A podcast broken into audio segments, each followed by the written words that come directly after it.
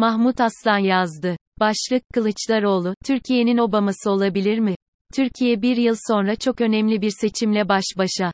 Cumhur İttifakı'nın adayı herkes tarafından bilinirken, Millet İttifakı'nın adayının kim olacağı yönünde tartışmalar olanca hızı ile devam ediyor.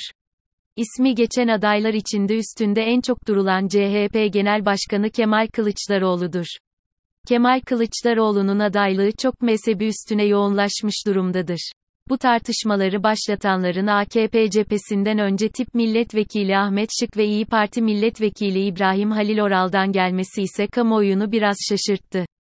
Bu açıklamaların altında kültürel kodların olduğu açıktır. Kültür, bir grubun, toplumun üyesi olan bireylerin bilişsel şemalarını etkilemekte, davranış kalıplarını ve tercihlerini biçimlendirmektedir. Dinamik, kolektif ve sistematik yapısı sayesinde kültürel bellekte geçmişten bugüne toplumların tüm kültürel verileri saklanmaktadır. Bu verilerin sonraki kuşaklar arası aktarımı ise dil vasıtasıyla gerçekleşmektedir. Psikiyatrist Vamık Volkan'ın kullandığı depolama kavramına göre erişkin kişi kendisine ait olan belli başlı kendilik imgeleri ve öteki imgeler için kalıcı bir depo olarak çocuğunu kullanır. Çoğu kez bilinç dışı olarak ve çocukta ona aktarılan bu imgelerle bağlantılı belli başlı görevler başlatır demektedir.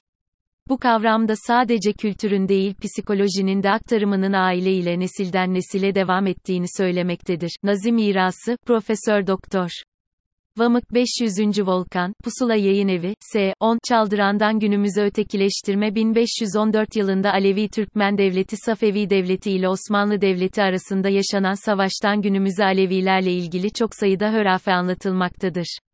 Alevilerin kuyruklu olduğundan, mum söndü yalanına kadar çok sayıda yalan ve iftira yüzyıllardır aktarılarak günümüze kadar gelmiştir.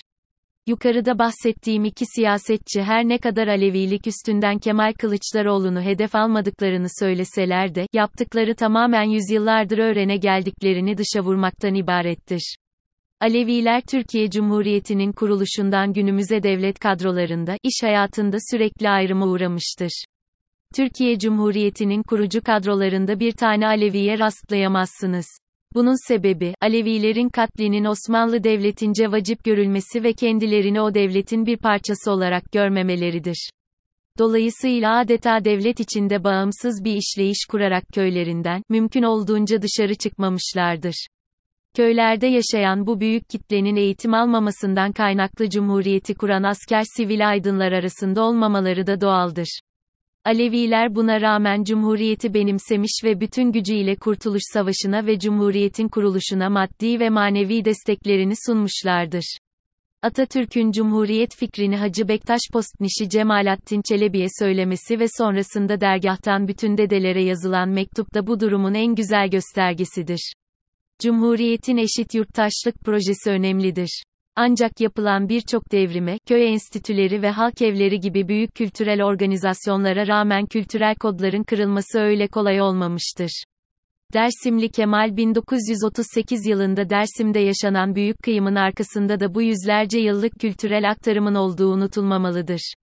İnönü'nün 18 Eylül 1937 ve Atatürk'ün 1 Kasım 1937 günü TBMM'deki konuşmalarında, Tunceli'de huzur ve sükunun sağlandığını söylemelerinden sonra böylesine büyük bir kıyımın yaşanmasının sebebi başka ne olabilir ki? Kılıçdaroğlu'nun zaman zaman Tunceli, Dersimli olmasının gündeme getirilmesinin arkasında da onlarca yıldır süren Dersim isyan mıydı, değil miydi tartışmaları bulunduğundan kısaca bu duruma değinmek gerekiyordu. Alevilerin kitlesel olarak şehirlere taşınması 1950 sonrası döneme denk gelebilmiştir. Şehirleşen Alevi kitle, ilk zamanlarda en kötü işlerde çalışmış ama eğitimin önemini çabuk kavramıştır. Geleneksel inançlarından kaynaklı hızla eğitim almaya başlamışlardır. Bu durumda hem üniversitelerde hem de siyasette görünür olmaya başlamışlardır.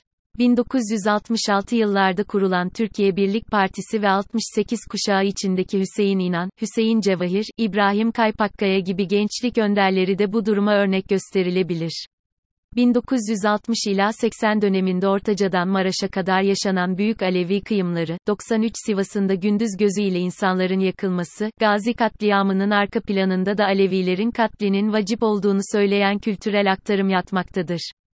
Siyasal İSLAMIN Alevi düşmanlığı 20 yıllık AKP iktidarında ise Aleviler Cumhuriyet'in kendisine kazandırdığı birçok haktan mahrum edilmiştir. Günümüzde bir Alevi rektör, kaymakam, vali, hatta okul müdürü bile bulmak neredeyse imkansızdır.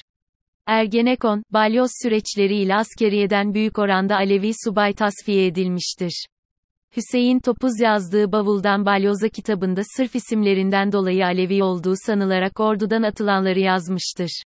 2008 yılında Amerikalı bir zenci olan Obama'nın Amerikan başkanlığına seçilmesi ne ifade ediyorsa, yukarıda kısaca özetlendiği gibi çaldırandan bu yana ötekileştirilen böylesine bir kitlenin içinden çıkan birinin Cumhurbaşkanı adayı olması, yüzyıllardır yaşanan bu ötekileştirmeye dur denmesi anlamında da önemlidir.